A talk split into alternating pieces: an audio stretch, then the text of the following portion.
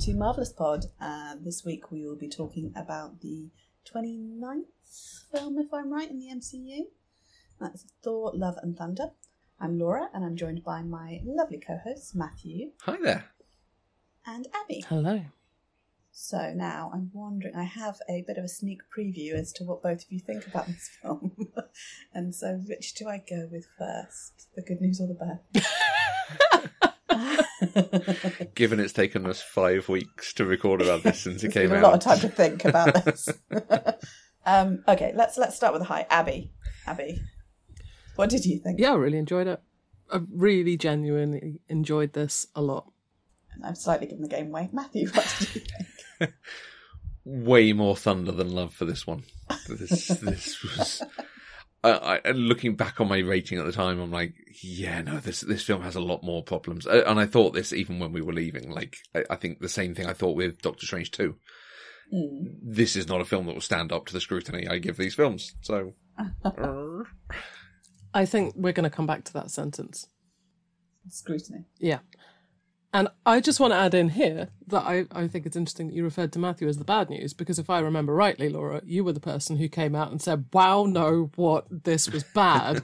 um, and I was like, I liked it. And we both waited quietly for Matthew. Uh, and Matthew came out and went, yeah, it's all right. That's how I remember the story. So I agree that, that scrutiny is certainly what we're going to do. But I think it's interesting because you, you came out with a kind of, huh, it wasn't all bad for Matthew. Not at the time.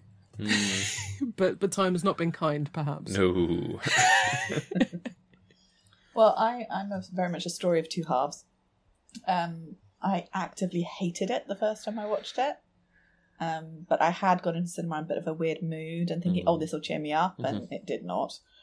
Uh, found it far too silly and just really super indulgent. But then I decided I have to go and give it another chance, uh, which I did, and I did chuckle a few times and found it was quite fun, but ultimately throw away. So I'd say Mm. I now probably sort of fit between the two.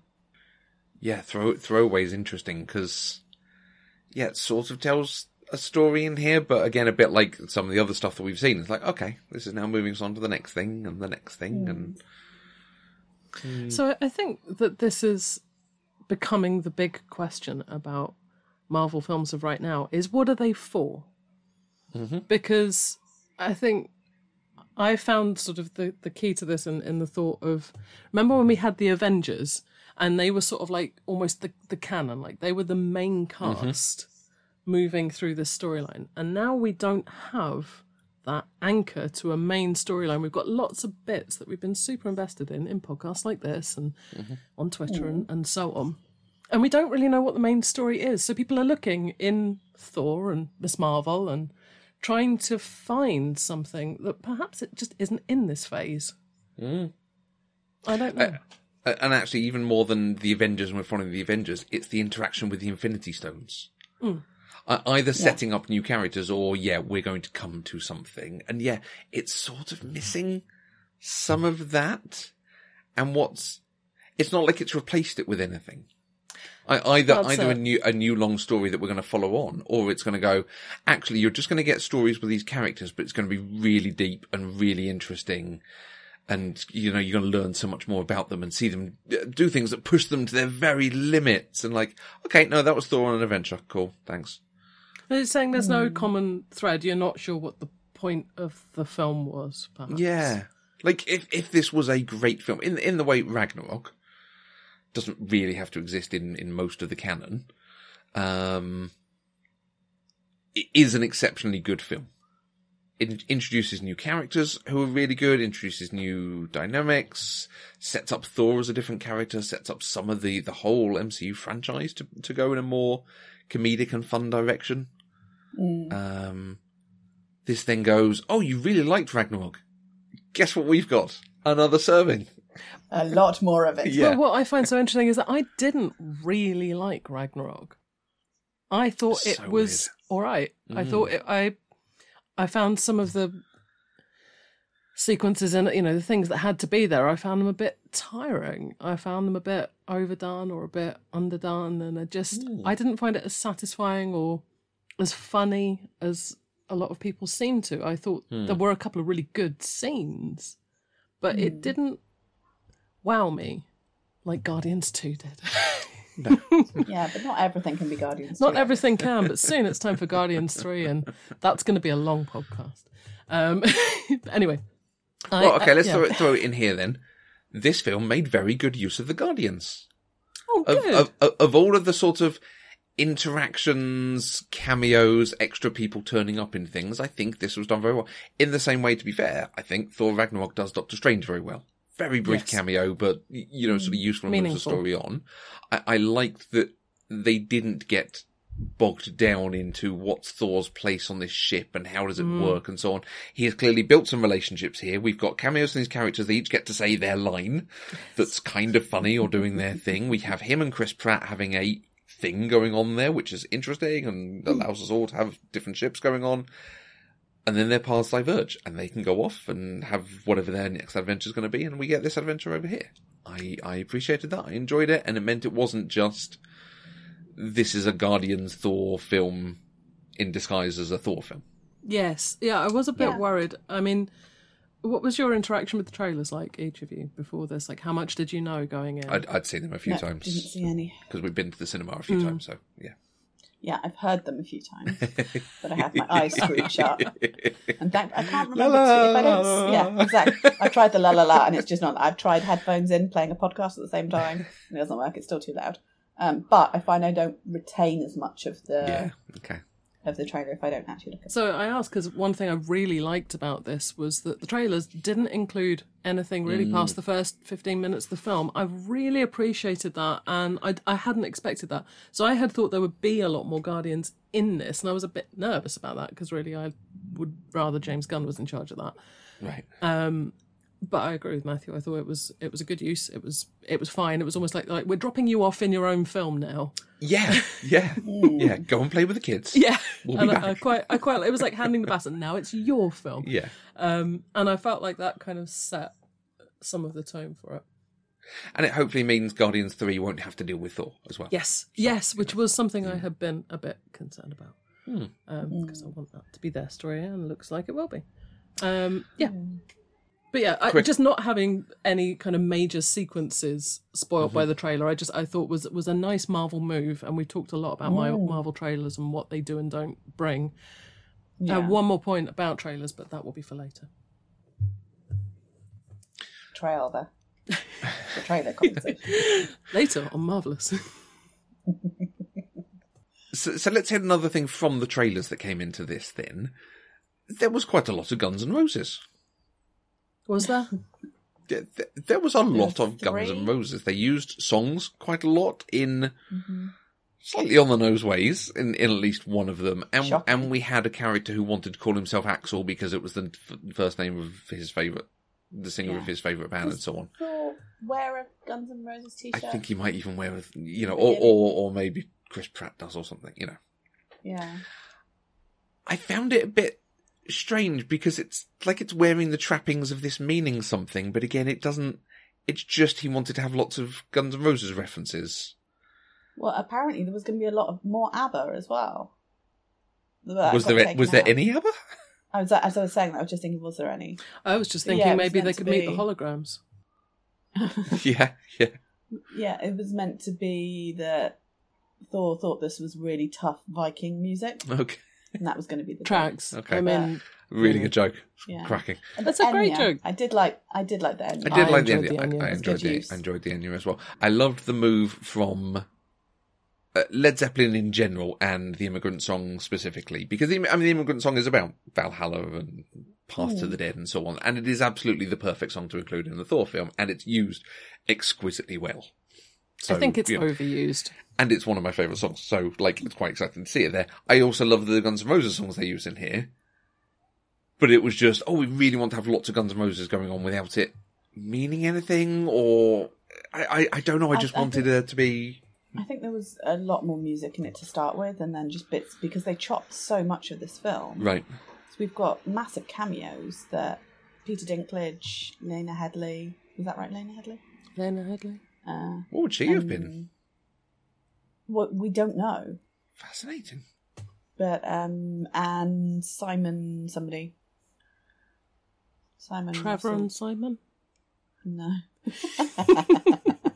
Although, if any director was going to do it, Yeah, I probably yeah. would put that down to uh, YTT. Uh, no, Tr- Simon Russell something something. He's got one line, but he had a bigger part Mm.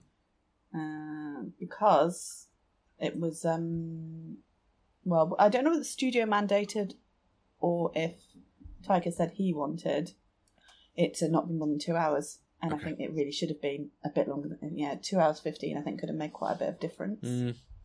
Um, I did appreciate yeah. that it whipped through. I will say, I, I, it was choppy. I so I think the thing that really shapes this for me is that this film is a told story, and I think mm, that I mean I love that as a framing for for anything. I love it as a device. I really enjoy it when you have a, an unreliable or just a plain odd narrator for something. I think it moves in and out of that a bit, um, and it's loose with it. But I really like the way that that works, and I think that it allows the choppiness to hang together in a way that it wouldn't if it wasn't that kind of film. I also think that it made some people really disassociate from the film because the first things that I saw before I went, and I think I went to see it on like the second day, I saw hmm. a few friends just like the thing that people said the most that really confused me was Taika's completely lost it. He's completely lost the plot. What has happened? And and these were not people who are who are given hmm. to being super critical, but they were really like, "This is a mess. This doesn't work." And I now I can understand not liking something, but I do think it works. I do think it's a film, and I wonder if it's just that I am really accommodating for this kind of, of storytelling, and I just felt like it's in a particular tone. It's a specific type of thing. It's intentional, and it's not for me a mess. It's a lot of things, but I don't find it messy. I find Hmm. it I coherent. I think tone tonally, I think it is messy, and I think that's one of the reasons Yeah. that it doesn't land land. for me. Mhm. So I think I, I had a lot of fun with it the second time. Well, no, I had a moderate amount of fun with it the second time, um, but still, those emotional uh, emotional scenes did not land with me at all. Okay. You know what? I'm you know, I'm a weepy one, and particular characters I care about, and I care about Jane and Thor as a Mhm. as a couple.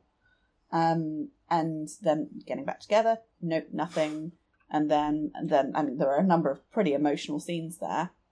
Didn't really affect me at all.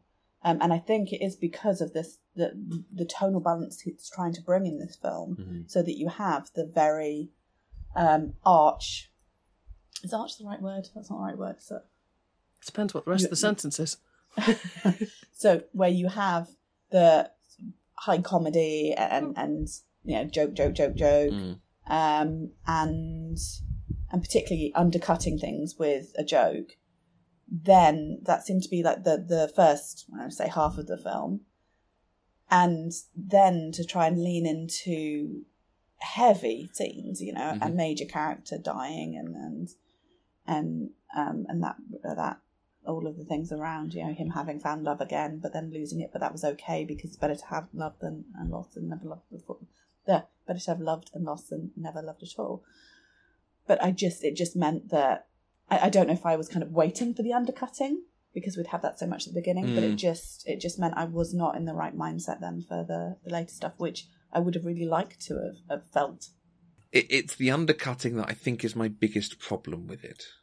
In, in a, you know, making something funny. Taika Waititi is a funny director. And, and Mm. when you look at what, what we do in the shadows is, I think, one of the funniest things that's ever been put on film. It is for me up there with Airplane in, in just how much Yeah, it love it. Fine.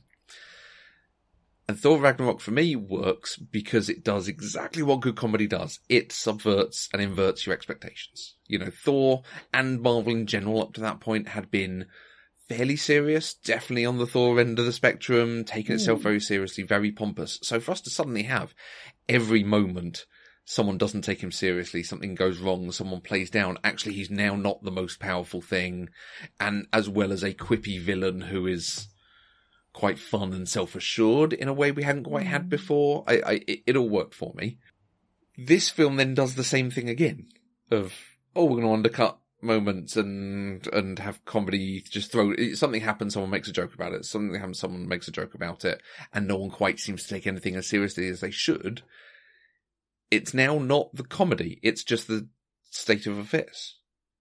The the way to make this funny would have been to whatever you're delivering on this to invert it or subvert it. So you know thor starts trying to take everything as more fun but actually it needs to be serious and he now needs to do it. And people are undercutting it because they're now overcutting him effectively.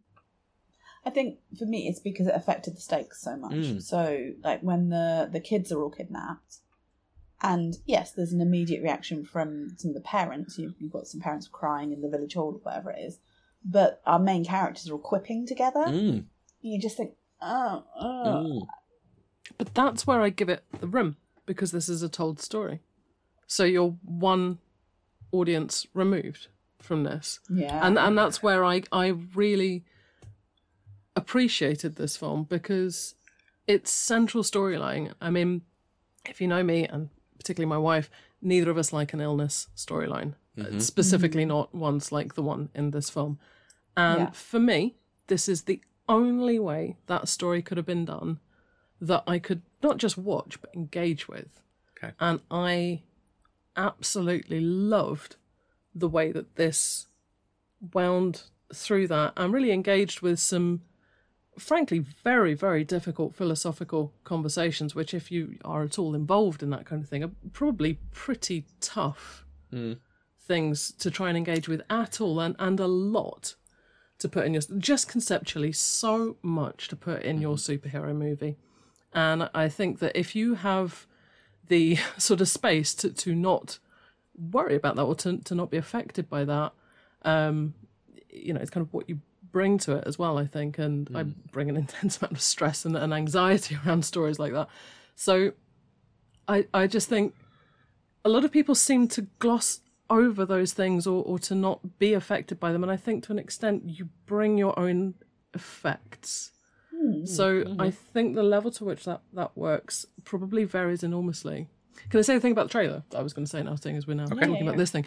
I think they should have pointed out that this is going to be a Oh, cancer storyline in the film, and oh, I know I know at least two people who went to see this for fun and had just a devastating experience, and I feel really, really sorry for them. And I think you know it's not it's not even a trigger warning thing. It's this is this is the plot of this film. I mean i knew it was going to be there because i've seen the comics i know mm-hmm. mighty thor i mm-hmm. know how this happens. And and i decided to engage with that and and put some faith in taika. But i know people who just were so traumatized in the cinema but then couldn't leave because they were like well like, i can't go through this now and that's We- a lot We, we we had some of that. It was triggering for things we have been through, Mm. um, and and I wish I had known more what was going to happen. This definitely should have had some sort of media content warning somewhere. We have also warned other people that would have taken their yes their children who have been through this very experience with their original mother. So, like, yeah. you know, the target uh, audience for this are, uh, will include people who have been through it, and I think I, I think it's really poor on their their part to have not made it more obvious what was coming. even just a scene or two in the trailer. Uh, this this is a spoiler that you should have. Mm. Yeah, and I don't think it spoils. No, because because you To learn about it so that, I don't think quickly. it spoils. Yeah. Yeah.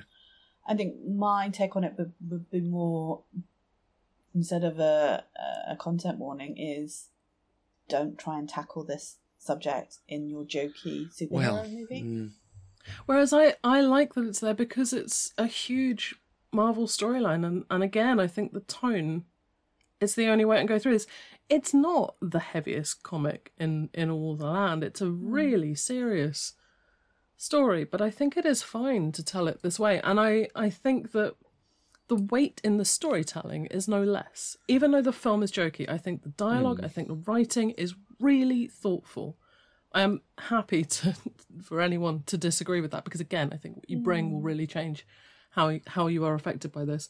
But I felt it was doing its best to tell this person's experience, their story, their hmm. choices, and their agency is enormous, and that is really rare in a story like this. I, I think in some ways it's the uh, the fact that it is actually just stage four cancer that she's suffering with, and it's a very human thing.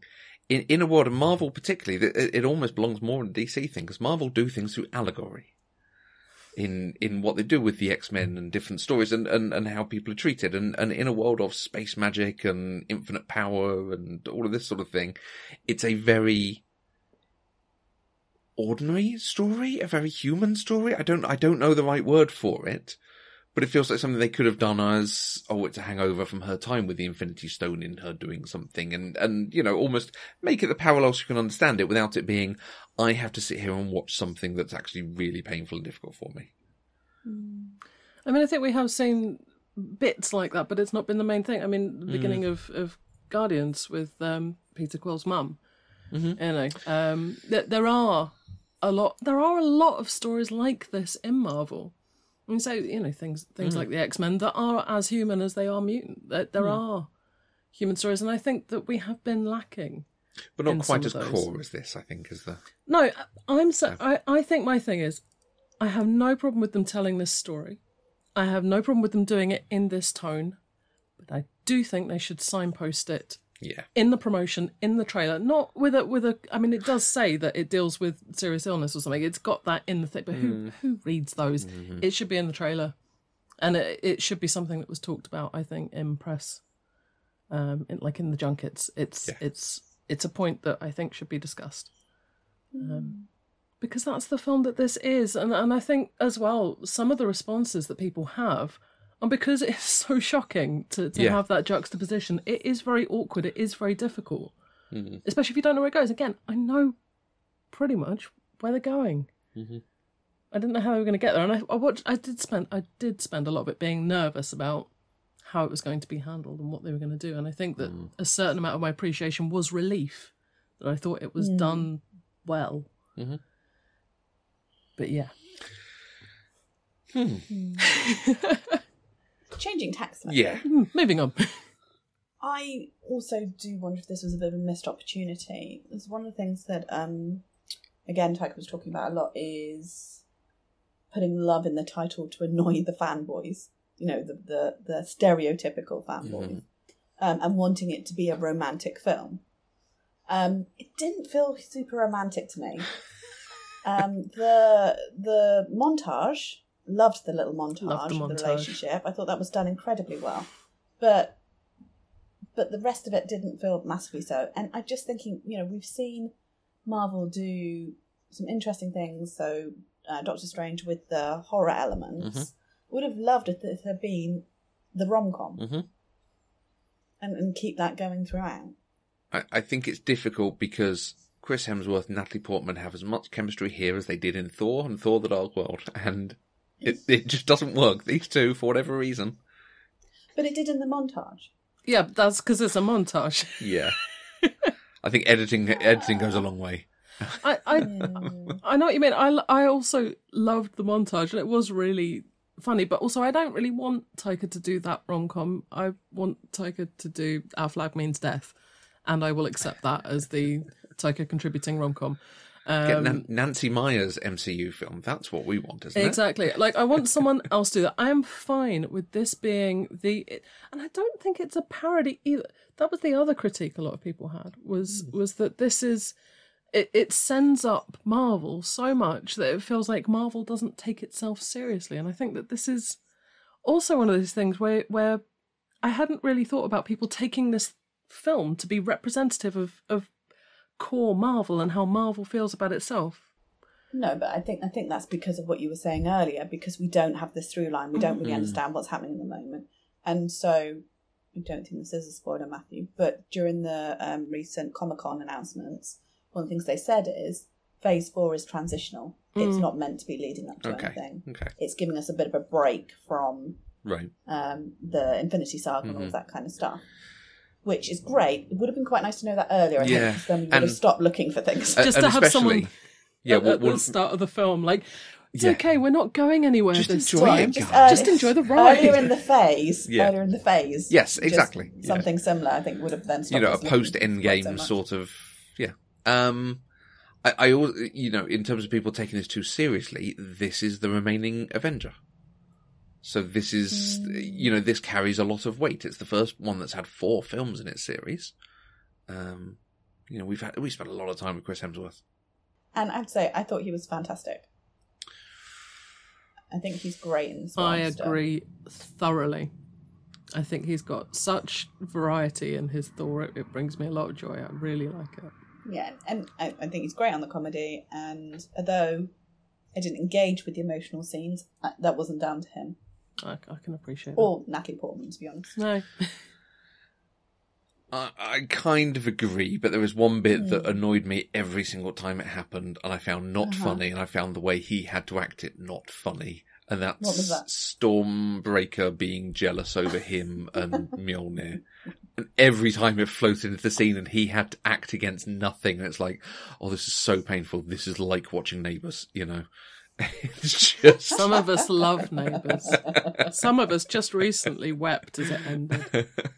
But Chris you know Hemsworth what I mean? was in Neighbours. it, it, hence, hence the reference. Thank you. but no, like e- every time it happened, I was just like, "Oh, not this again," because it, it didn't work. I for think me. they played it too heavily. Yeah. they played it too many times. Yeah. But I did. There was one stage when it, it floats in, and I, I think I agree with you. I think maybe he played that quite heavily, Mm, as in played it. Um, I think there could have been a few less lines each time it happened, or something. right. You know. Yeah, yeah. But there is one time when it floats in, and I Or did, or I did use it actually as a rule of three of set it up, deliver it, invert it somewhere. You know, but it never comes Well, to. they because they do invert it in the end, don't they? Because he gives Stormbreaker to um, Love, which makes no sense seeing Yeah. it's the bigger weapon. But But they don't invert that joke.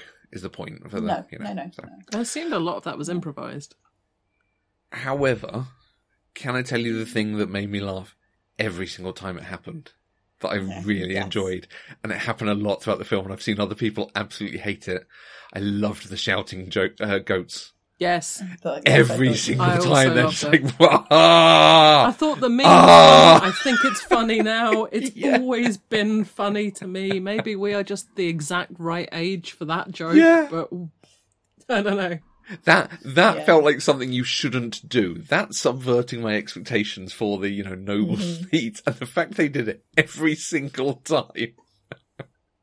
Yeah, that was something that I hated the first time. Oh, right. And the second time I thought was quite funny. Yeah. So I think absolutely I just was in a bad mood. Can we stick in the show notes a link to Chris Hemsworth and Neighbours? Because if you want to see how far the boys come, I think that's that's the benchmark. I will see what I can find. It's, it's on YouTube. It is a joy. I, I felt like there were a lot of kind of recur- recurring little jokes and things in here, which it did sort of need to pull it together a bit. I I think because it is a bit chunky structurally. I felt like those kind of continuous laughs. I I like that there was more than one as well. I like that we had goats Yeah. and floaty axe. You know, that's that's two continuous jokes, and that's more than you often get. You know, they usually do that three part structure, and that's all. We've ticked that box. Mm-hmm. So I enjoyed Yeah. sort of raising the game a little bit with that. Um, It's interesting because when you were talking about the Kristen saying that Taika's lost it and don't and definitely don't go to that level, but this did feel like Taika on something, you know, like Taika plus plus plus plus plus, and it was starting to grate a little bit. With it's a bit like have you seen have you seen Free Guy Mm-hmm. mm, and his character in that? Mm-hmm. He plays the boss, and he did a lot of improvising and, and riffing and what have you. And it's not as funny Mhm. as he or the film thinks it is. And I had that, I felt that a few times in in Thor: Love and Thunder. I was kind of, mm, He needs someone to say no to him every so often. yeah. That's what it feels like, anyway. Mhm. I agree, but I, I also do think it's a bit like, um, like you said earlier about you know Doctor Strange with the director whose name has gone straight from my mind, Sam Raimi. Sam Raimi. It's it's a you know that's a Raimi film. That is Sam Raimi mm-hmm. turned up to eleven, but make it Marvel. And I think that this is a, an undiluted form of Taika, who is mm. having a, a very precise time here. There's a couple of things he wants to do. There's a way in which he generally wants to do it, and and it's done. And I I really like that. I I think I prefer this to Ragnarok, but then again, maybe I want different things from Marvel. I think we've established in this Marvel based podcast that I do take very different things from a lot of Marvel things. After 18 months, we've read Yeah. um, what was I going to say? I had a point. No, what I was going to say was I can't believe I haven't mentioned Russell Crowe. Hmm. Yeah. Again, first time, what are you doing? Second time, "Ah, okay. Hmm. I thought it was interesting. They said that they'd um they record they were really nervous about the Greek accent, so all of his scenes were recorded with his that accent he does and RP Oh, interesting. because they were worried. Is this going to work when we put it together? I think it worked. I could liked live without it. the accent. really? Yeah. I, he, he- he could have just have been doing his own accent. I don't think it needed it. What, Australian? Hmm. No, I, I liked it because I am a little tired of seeing not least American Greek gods. Um, like could could have got Yeah, a Greek but- actor, but would it have been as funny? But uh, no, they, mm, they needed the stunt casting there. no, I I, No, I, I thought he. I, I thought I like the accent. I thought he did a good job of definitely putting across this this uh, blowhard Hmm. version. Because Zeus is an ass, and I'm really tired of him being depicted as you know some kind of grand Yeah. Standing god creature. This this I thought was a much more accurate Zeus. I I mm-hmm. enjoyed it very much. And I think it's interesting with that and with all of the gods that something that I wasn't too clear on with it is why should I care if Gorr butchers them all? Other than Thor, because, you know, we care about him. But if they're all just sat in their gilded city planning the next orgy, what's hmm But isn't the film's I- point that you don't really have to care? It's just that Thor wants their help. Like I, I feel like they are depicted in such a way that you're just like, oh my god, like I, I you know, Yeah, but he what he wants their help in order to stop Gorr killing all the gods. yes, Because because there wasn't any re- really clear depiction as to so what's a good god and a bad god. Mm-hmm. You know, if we're talking about the god at the beginning, who I think is called Rapu, Gorr's god. hmm. I mean, yeah, I was pretty happy when he took him out. To be honest, I, f- I feel like it's one thing telling a, a serious cancer story. I think it's another thing to pick out the good and the bad gods and choose between them. I know. I think they could have done it quite simply. I'm not saying that they have to say right, you lot are in this bucket and you lot are in this bucket, but just that you know, the the ones that look after their people, Mhm. or you know, seem to have any interest in their people, versus Zeus being the the one who um had the prize for the most human sacrifices. I mean, if, if at least they'd shown some of them are uh, like the, the journey that Thor and other Asgardians have been on. Maybe Mm. some of the rest of them could go on that journey as well, but there's no sense of any of it. Well, also not not to be too overly theological about it, but it really depends on on your god and your storyline, aren't you? I mean, the I mean, they're, relationship. they're doing of different... lower lowercase g God. Yes, and and I think that that's one of the things that that really matters about this because a lot of them are just, you know, neither here nor there. And then I think again, it's what you bring, it's who you recognise. It's you mm. know, i- is your god here? How are they? How are they doing? And I think at least there Yeah. are a wider variety of gods. Mm.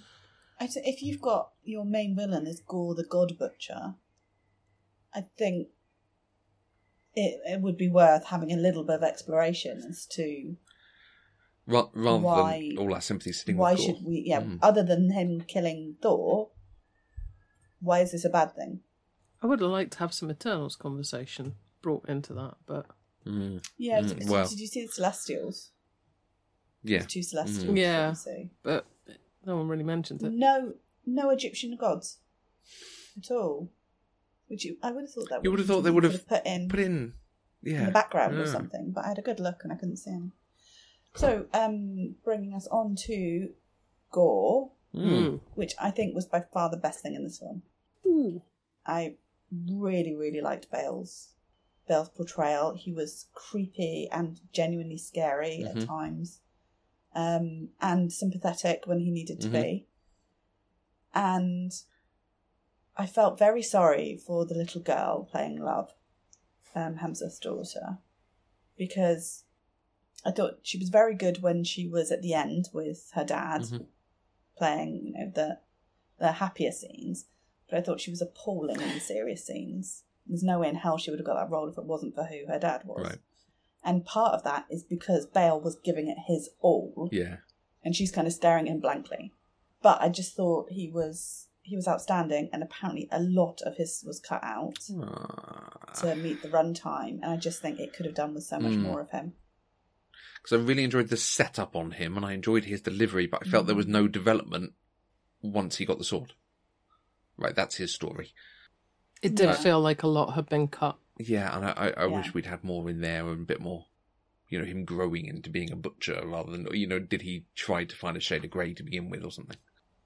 Yeah, I mean Mm. he's cursed Yeah. by the sword, isn't he? So I think Yeah. it's quite black and white. It's a bit So, like same thing as we had with the Darkhold, of course. That's exactly what I was going to Yeah. say. Mhm. Absolutely. You can't just blame the book. Yeah.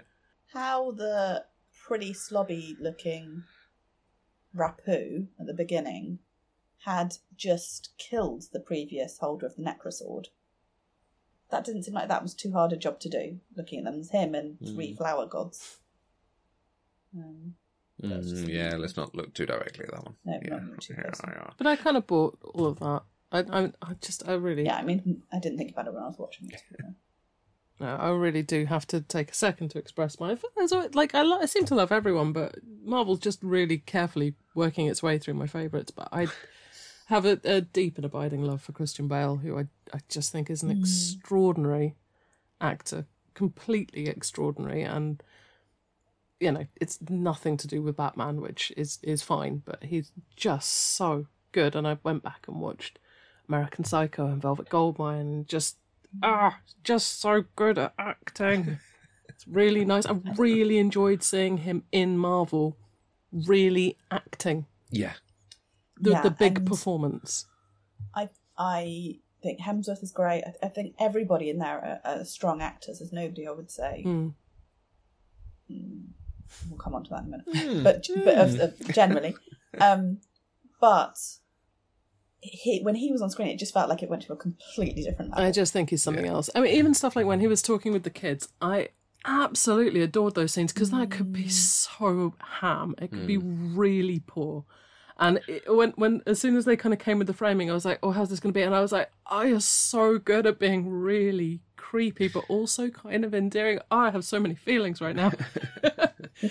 Just a lot, It's- a lot of feelings. this is the role I wish they'd written for Christopher Hemsworth in Thor: The Dark World. You know, that's someone, not Christopher Hemsworth, Christopher Eccleston. Because I was gonna say, say, uh, yes, what? actually, you're right. No, Eccleston. Far Eccleston too many would've- Chris's in this malarkey. Um, yeah, no, the- you know, Chris Eccleston and, and Lee Mm. Pace and some of the others that they've had have been utterly wasted. And this, this is the absolutely the sign that finally we're up somewhere where they can get the good actors back in, back in to do stuff. gotta say, no, no one loves Lee Pace more than me, but I, I think he's he's right in lane. I, I think, Mm. I, I think that's fine. I think that's that's what I want from him. Have you seen Foundation? Because that's that's where I want him. Okay. Laura, who did you pull back on from saying was really good in this? Oh, I think I've had enough cork now. Okay. Yep. Yep. I think I've had far than enough, and I really liked him in Ragnarok. hmm And but he's a small doses character, and there was just way too much of him in this. Particularly when I wanted a hell of a lot more Valkyrie. Well, a hell of a lot more Yeah. Valkyrie. she, Should we just go straight to Valkyrie? uh, she's Yeah. utterly underused in this. Where is and she? and it's so disappointing. I, what I love about her when she rocks up in Ragnarok is she's drunk. She's sort of scraping the bottom of the barrel, despite clearly being incredibly capable and incredibly good, and just she is fallible in in that film. And in this, suddenly she's infallible again, and she's on top of everything. and She loves being king, mm. but she also loves doing the adventuring, and and then she has the Bechdel test passing discussion with with Jane, and then we move on from that, and. Where's that film? Where's that story? Where are all those scenes that we could clearly have Yeah. that we would all enjoy? How is it six seconds of Beyonce? And In fact, I hmm. I wish this was her story. I, I, I wish Thor was a very small part. This was her and Jane going and doing all this stuff. Maybe they get Thor to come and join them. Mm-hmm. have you Maybe seen? they have to go and rescue Thor. Mm, He's the one that's been taken by the God Butcher. yeah. Or Thor's gone to Maybe to rescue some the, the children, and then they have to intervene Mm. or something. Hmm. Have you seen the Direct Line advert with Valkyrie? No. Not that this is a sponsored podcast, but again, Bit of it. I, I will I will leave a link Okay. because it's great and it's on in the cinema every time I go at the moment. And every time I see it, I'm like, this is like a little Valkyrie film, and why can't I have this? Like you spent so much money making this advert, could have just made a film. It's weird. and then we could have covered the um, Marvel insurance sequence that Matthew always wants. Uh, us to have. Yeah. It's it's a perfect I time. I still don't have my back, background scene things. They, they also brought back Matt Damon, Sam Neill, Luke Yes. Hemsworth. Great. Absolutely adore them having having them there. When it was clear Hela was coming in, I really wish they'd made a different choice than Melissa McCarthy, who is herself very funny. It, it Hmm. feels the very when you've got someone who's Cate Blanchett, eight foot tall, you know, incredibly slim. Melissa McCarthy feels like the the very first most obvious joke. Someone of a completely different body shape. If it had been like Julianne Moore or uh, Jessica Chastain or so, you know, someone who would also be cast in Cate Blanchett type roles. In the same way, Sam Neill and Anthony Hopkins and the two Hemsworths, and I, I think that would have been a Sandra Bullock. yeah. No, let's say Sandra Bullock can do better in the MCU. I, I, I think there's there's a better joke in there. And particularly because we then have Matt Damon rocking up for another joke later on of them, oh, we need to start writing the play of this. No, Really you've had your that joke. No, I love that. I, Really? I really like that. Yeah, I it's did Matt like that, Damon's yeah. best work. Well, Never well, seen him well so that well is cast. true. That is very true. This and Team America. Um, What is Matt Damon better in? Uh, tell us, Mr. Ripley. No, No. He's really good at being lost, and people have to kind of find him places. Right. Um, we don't have time. For We don't have time for discussions. No, I, I, I think for me that was a joke too far. That that joke for the for actors. me, has for been me that done, was so- perfect. I, I could have done one more round. I could have done Oh, a three really? part. Yeah. So yeah, I've then room for that. and then they come and save them would have been absolutely fine.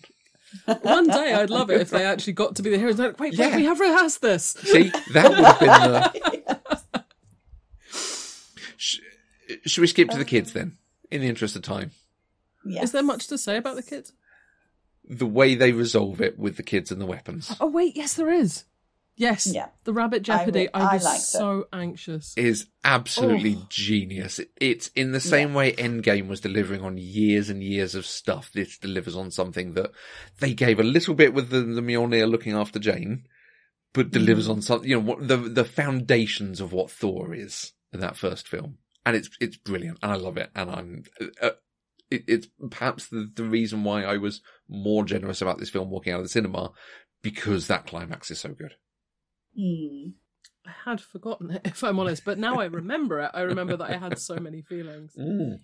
Yeah. No, I I liked it a lot, and I did like us having um, Axl Heimdall. Mm. I'm hoping that doesn't then become a thing where we end up with lots of offspring of of the heroes being the younger ones, because then it starts to feel a bit more like the the um, Skywalker saga, Mm. where you have to be part of a bloodline in order to. But um, I thought he was a good addition, Mhm. and I'd be happy to see him somewhere again. Mm. I wondered if that was another here's a possible young Avenger. hmm Exactly, yeah, because we've already got Cassie Lang. I couldn't think of any other ones that were actual offspring. Well, love now. I, I mean, we're, we're Thingy Stark isn't going to become anything, is she? Not for a while. No. Okay. Unless we have a big time jump again. Okay. So yeah, uh, yeah, I just I loved that with the weapons. I thought that was really good. I thought that Mm. final fight sequence was really well done. I really enjoyed Mjolnir getting mixed up with bits of the sword. Y- You know, the more I dwell on the very end of it, the more I'm like, oh yeah, it Mm. really worked. It's a The Mjol- satisfying, yeah. Mjolnir splitting itself and Mm. coming back together. I really liked that. Cool. It doesn't at the end. It doesn't look like it's in pieces anymore. You know, when thought when um, Love has put the face on it, Okay. it looks like it's back to being Mm. solid Good. again, Point. which I think would be a shame. Maybe that's the Peter Dinklage cameo. Maybe. But no, I, I, it's it's it's a good point because we talk a lot about final battle sequences and um, Mm. and how they resolve themselves and all of those things. And it's nice that this did at least deliver a satisfying one, which is a thing that we often say we want from a Marvel film. Mm. Yeah, and, and I actually, I think it was a really good combination as well at the ending. That yes, we had the big fighty fighty battle bit with the addition of the great thing with the kids, Mhm. but it was actually resolved in the end by Thor talking to Yeah. Gorr, Freeing him And from the sword and mm. Which I think it's a nice combination because we've had obviously many of the big big. it's not just and kick that's his kick. Yeah. Yeah, Yeah, absolutely. And then obviously the Loki finale was all talking. Mhm. So this was quite a nice, Hmm. a nice combination between the two. It's hard to come up with a fresh combination after all the ones we've had. So- Yeah, It's Yeah, nice. Absolutely. It's it's no small thing. I think that it's satisfying, and again, it is one of those reasons where I'm surprised by people thinking that this is a mess because Mm. it lands for me structurally, story wise. I find that it lands. Do we want to mention post-credit sequences? I think we probably do. Idri- Idris Elba, I was Yes. delighted to see him there. Yes, always a joy. Kind, kind of wish they'd had more in there, but fine. I, th- I I think I expected this to be their way of shoehorning in Tom Hiddleston to a Thor movie. Oh, I was going to say because Loki must, or one of the Lokis must be in Valhalla. Oh, imagine if it had just been a Loki variant. Idris Elba with an alligator or something. No, but uh, the Loki from Infinity War Mhm. should be in Valhalla because Exactly. that was on the battlefield, Yes. wasn't it? Mm. Although he's not in Asgardian, so Oh, that's fair. That's fair. Well, neither's Jane. no. Well, Mm, but she's got the she's a power Thor. of yeah, Oh, yeah. There's if- also an argument as to whether she died on a battlefield or not. If yeah. Sif- She died after the battlefield. That was that was the Yeah. literal. we had that set with Yeah. Sif. Mhm. Why do we have that set up to then ignore it? That that Right. was Yeah. possibly the only bit of writing structurally that annoyed me because you didn't need to put that line in. Like you can really work the law. Mm. It's mu- it's Yeah. the MCU version. You can work it. Why would you Mm. put it in only to screw it later? I, and it made me feel like there must have been a different cut. Did Sif's arm grow back as well? Because there's a bit at the end where she's sparring with Axl. I think it is. I don't think she. I think she's one armed. Is she? I think. I Okay, think so. maybe it's just me. But also space magic and robot arms and robot eyes and yeah, yeah, yeah. Yeah. No, you're absolutely right. Hmm. and we also had uh, Zeus and his son Hercules. Yes, we did. Yes, we did. We That was did. funny. That was the biggest surprise for me the first time I watched it because I have ne- of all of the people I thought that would turn up, Brett Goldstein is not someone. but it's a really good bit of casting. well, if it goes anywhere, we don't know. Uh, uh, Um, I mean, clearly, that you know, he's being sent after Thor. Given this is this transitional phase, I Hmm. don't know whether our You feel like it's Taika Um, passing the baton on and just kind of tying a fancy Mm. ribbon around it and going, "Here, do something with that." It's, Yeah. it's it's like that game, you know, where you have to yes and. It's Yeah. like, okay, here you go, and. I'm I'm just going back to the other one. I'm really hoping we don't see Valhalla again, other than perhaps people are arriving. I don't want to see it in future films as being another realm. no, that you can yeah. get Because- people out yeah. of and bring them back exactly, and harness because we've got them. And so many things Mm. affecting stakes now as it is Mhm. with, in theory, time travel. Should they ever use it again with the multiverse, and then to also have well, when you have died, we can still get that one back again. I, I think that's enough. well, yeah, I suppose we had Moon Knight as well with the, uh, you know, things, the place that they went in Moon Knight. Yeah. Yes, It's been a long day, and my that brain place. is No, no, I know really the place sketchy. you, of which you Fields of gold and, all yeah. of that. yeah, yeah. you know, Yeah. Um, maybe Yeah. they can converse with each other across the seas of afterlife. Yeah, I, I- yeah, I just But yeah, I, I don't. I I, can have I can have people arriving so that you know we can see with Jane. Yes, she died, but, but there she's is now earned yeah, this place. yeah. Um, mm, And that's the, the thing. In some some ways, you know, for for big characters, you have to do when you've given a very emotional points in a film.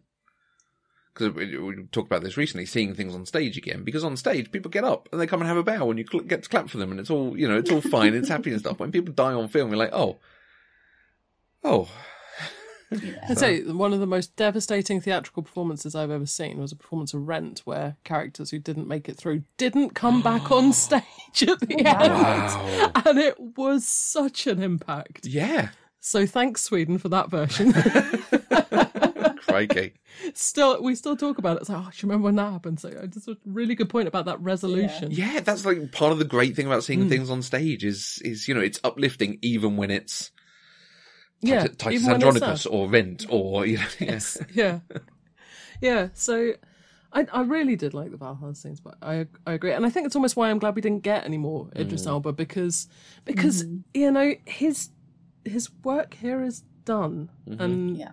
it that's that's a choice I think that the franchise has made, and I think that we do.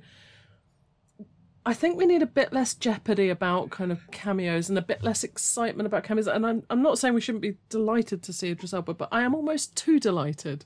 and I could just go and watch the film that he's in. Yeah. You know, I think this is starting to get a bit like I've really enjoyed other Marvel films, and now I want to enjoy this in the the new- same yeah, way. yeah. Yeah. I don't want a Marvel film greatest Yeah. hits, and I think that's something I respect about this Mm. film is that it is different. It's not a greatest hits.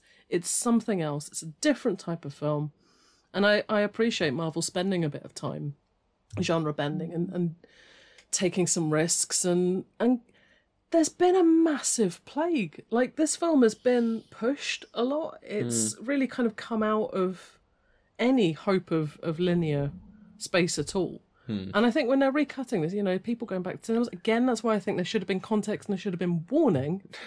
But it wants you to have a good time, a strong experience, not to cry your eyes out. It doesn't I kind of respect a post pandemic film that doesn't want you to sob, even though it's sad. Like it wants you to just get go through it, and and I I kind of needed that. I think I don't understand what you're saying, uh, but I I actually don't want to have that much feeling right now. I kind of had a lot of feeling, so I'd rather just have Christian Bale feelings. Those I'm really good at, and I certainly got that from this. Good. But I feel like we've had quite a good exploration of of all the different hmm. things that we did and didn't like, and hmm. the odd sticking point. Given and- given it appropriate scrutiny. I think so. yeah, I think that's enough. Hmm. Ten minutes more appropriate scrutiny than I was planning. I'm sure there's a little bit So- to cut. So, so on that on that note, uh, that's it for Marvelous Pod this week, and we will be back next when we'll be hulking out with Jennifer Walters as we discuss She-Hulk. And until then, you can find us on Twitter and Instagram at Eloquent Gushing. I'm on Twitter at Laura Geeks Out. Abby, where can we find you? At this AE shot. And Matthew, how about you? At Matthew Vose. Sorry, I completely blanked. I'm here too. yeah, you, you don't want to bother. That's Come find I me. was hoping you'd forget. Marvelous.